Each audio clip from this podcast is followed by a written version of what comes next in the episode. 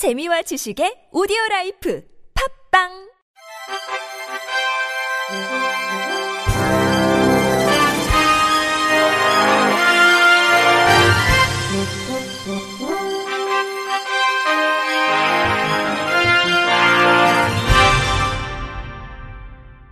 청취자 여러분 안녕하십니까? 12월 21일 수요일 KBRC 뉴스입니다.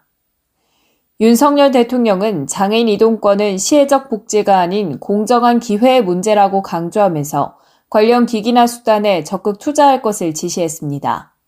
윤 대통령은 오늘 오후 용산 대통령실에 있었던 대통령 직속 국민통합위원회 추진 전략 및 성과 보고회에서 장애인 이동 편의 증진 특위, 대중소기업 상생 특위, 팬덤과 민주주의 특위 활동 성과 보고를 받으면서 이렇게 지시했다고 이재명 부대변인은 서면 브리핑으로 밝혔습니다. 윤 대통령은 국민 통합은 결국 공정을 실현하는 것이라며 장애인 이동권 역시 시혜적 복지 차원의 문제가 아니다. 장애인들이 비장애인과 비교해 공정한 기회를 박탈당하지 않고 공평한 대우를 받도록 하기 위한 것이라고 말했습니다. 이어 복지를 공정한 기회라는 차원에서 접근해야 내실 있는 복지가 가능하다며 정치인이 표를 얻기 위해 국민 세금으로 선심을 쓰는 정치복지에서 벗어나 약자가 공정한 기회를 얻도록 공정한 질서를 만들고 이를 국민이 받아들일 때 진정한 통합이 이뤄진다고 강조했습니다. 윤 대통령은 장애인 이동권 증진과 관련해 관계부처에 장애인 혼자 이동하는 기기나 수단뿐 아니라 건물의 엘리베이터나 저상버스 등 장애인 행동의 자유와 관련한 일체의 기기나 수단을 연구하고 생산하는 데 적극적으로 투자를 해달라고 주문했습니다. 영화관마다 휠체어를 탄 장애인 등이 이용 가능한 관람석을 1% 이상 설치하라는 국가인권위원회의 권고를 대형 영화관 CGV가 수용했습니다. CGV는 인권위의 진정 대상이 됐던 상영관에 장애인 관람석을 설치했다며 내년 말까지 특별관을 제외한 일반 상영관까지 모두 장애인 관람석을 1% 이상 설치할 것이라고 밝혔습니다. 앞서 지난 2019년 1월 전동 휠체어를 타고 CGV 용산점을 방문했던 장애인이 관람을 원하는 영화의 상영관에 장애인 좌석이 없다는 이유로 예매를 거부당하자 인권위에 진정을 제기한 바 있습니다.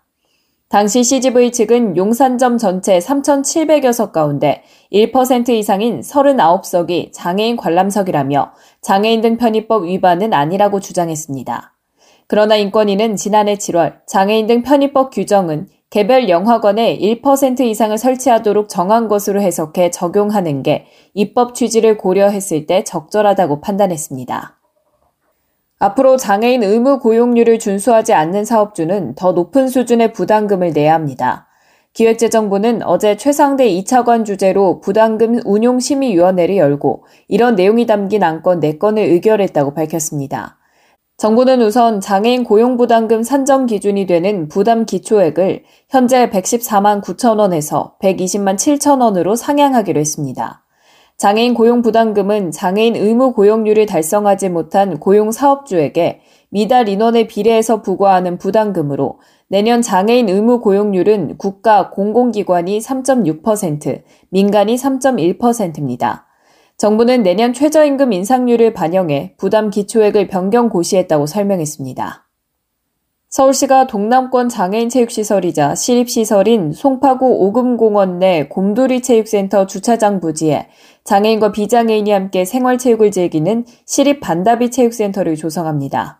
반다비 체육센터는 기존 곰돌이 체육센터와 함께 장애인들의 재활과 생활체육을 위한 다양한 시설 프로그램을 제공하면서 장애인과 비장애인 구별 없이 누구나 즐길 수 있는 스포츠, 문화, 휴게 복합 공간입니다.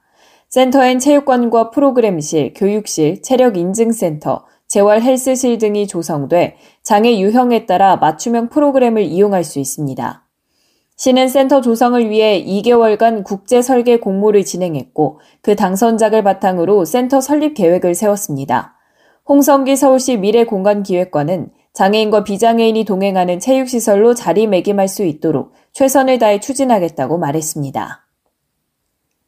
인천 남동구 옛 9월 1동 행정복지센터가 생활문화센터와 장애인 직업재활시설로 다시 태어났습니다. 남동구는 오늘 옛 9월 일동 행정복지센터를 리모델링한 남동생활문화센터 및 날인 보호 작업장의 준공식을 개최했습니다.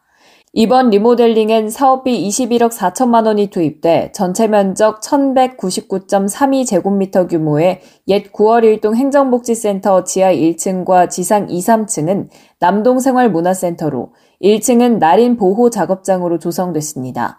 남동생활문화센터는 주민들의 문화활동과 동아리 활동, 커뮤니티 활동 등이 가능한 교육실을 비롯해 강당, 회의실, 연습실, 휴식 공간 등을 갖췄으며 날인 보호 작업장은 350.74제곱미터 규모의 날인 카페와 바리스타 교육실, 생산 활동실, 직업 재활 사무실, 커뮤니티실로 구성돼 장애인의 자활과 자립을 지원할 예정입니다. 박종효 남동구청장은 남동생활문화센터와 날인 보호 작업장을 통해 문화가 있는 삶, 건강하고 활기찬 지역 공동체 문화를 만들어 나갈 수 있도록 최선을 다하겠다고 말했습니다. 울산시는 국민권익위원회 주관 2022년 적극행정 국민신청제 유공공무원에 차량 등록사업소 박미영 주무관이 선정됐다고 밝혔습니다. 박 주무관은 자동차 등록원부 특기 사항에 장애인의 이름과 장애 정도를 기재하지 않도록 개선해 장애인 권익 보호에 앞장선 점을 인정받았습니다. 기존엔 장애인이 자동차 취득 시 취득세 감면을 신청하면 누구나 연락 가능할 수 있는 자동차 등록원부 특기 사항에 장애인 개인정보가 그대로 노출되는 문제가 있었습니다. 시 관계자는 이 사례가 전국에 널리 알려져 사회적 약자의 권익보호 실현의 마중물이 되길 바란다고 말했습니다. 국가 보조금을 빼돌린 혐의로 재판에 넘겨진 부산 사상구 유일의 장애인 어린이집 대표가 징역형의 집행유예를 선고받았습니다. 부산지법 서부지원 형사 2단독 추성엽 판사는 사기, 영유아 보육법 위반 등의 혐의로 기소된 장애인 어린이집 대표 A씨에게 징역 1년 2개월에 집행유예 2년을 선고했다고 밝혔습니다. A씨는 2017년부터 올해 2월까지 국 11호 지원되는 장애인 어린이집 소속 직원들의 인건비 3억여 원을 빼돌린 혐의로 재판에 넘겨졌습니다. A씨는 어린이집 소속 보육교사, 조리원, 운전기사 명의의 실제 근무하지 않는 배우자, 아들 등을 올린 것으로 나타났습니다. A씨는 현재 편취한 보조금을 모두 관할 지자체인 사상구에 반납한 상태입니다. 재판부는 영유아를 건강한 사회 구성원으로 육성하고 보호자의 사회적 활동을 원활하게 이루어지도록 하기 위해 조성된 보조금을 편취한 점에서 죄질이 가볍지 않다며 다만 이 범행을 인정하고 보조금 전액을 반납한 점 등을 고려했다며 양형 이유를 설명했습니다. 끝으로 날씨입니다. 밤이 되면서 공기가 다시 차가워지고 있습니다. 강원은 한파 경보가 그 외 중부를 중심으로 한파 주의보가 내려져 있는데요. 내일 서울의 아침 기온은 영하 9도로 오늘보다 8도가량 낮겠고, 한낮에도 서울 영하 6도, 대관령 영하 11도에 머물면서 추위가 심하겠습니다. 오늘 전국 많은 지역에 눈이 내렸는데 늦은 밤까지 중부와 전북, 제주 산지에 비나 눈이 이어지겠고 그 외 지역도 빗방울이 떨어지거나 눈발이 날리겠습니다. 공기가 차가워지면서 길이 얼어붙는 곳도 많습니다. 퇴근길 미끄럼 사고에 유의하셔야겠습니다. 내일은 추위 속에 서쪽 지역을 중심으로 눈이 많이 내리는데요. 특히 충남과 호남, 제주에 많은 눈이 예상됩니다. 시간당 3에서 5cm로 강하게 오겠고 양도 많겠습니다. 주말까지 제주 산지엔 많게는 50cm 이상, 호남에도 최고 30cm의 폭설이 예상되고 충남 서해안은 최고 25cm의 많은 눈이 내려 쌓이겠습니다. 모레는 추위가 더 심해지겠습니다. 날씨였습니다. 이상으로 12월 21일 수요일 KBRC 뉴스를 마칩니다. 지금까지 제작의 권순철, 진행의 최유선이었습니다. 고맙습니다. KBRC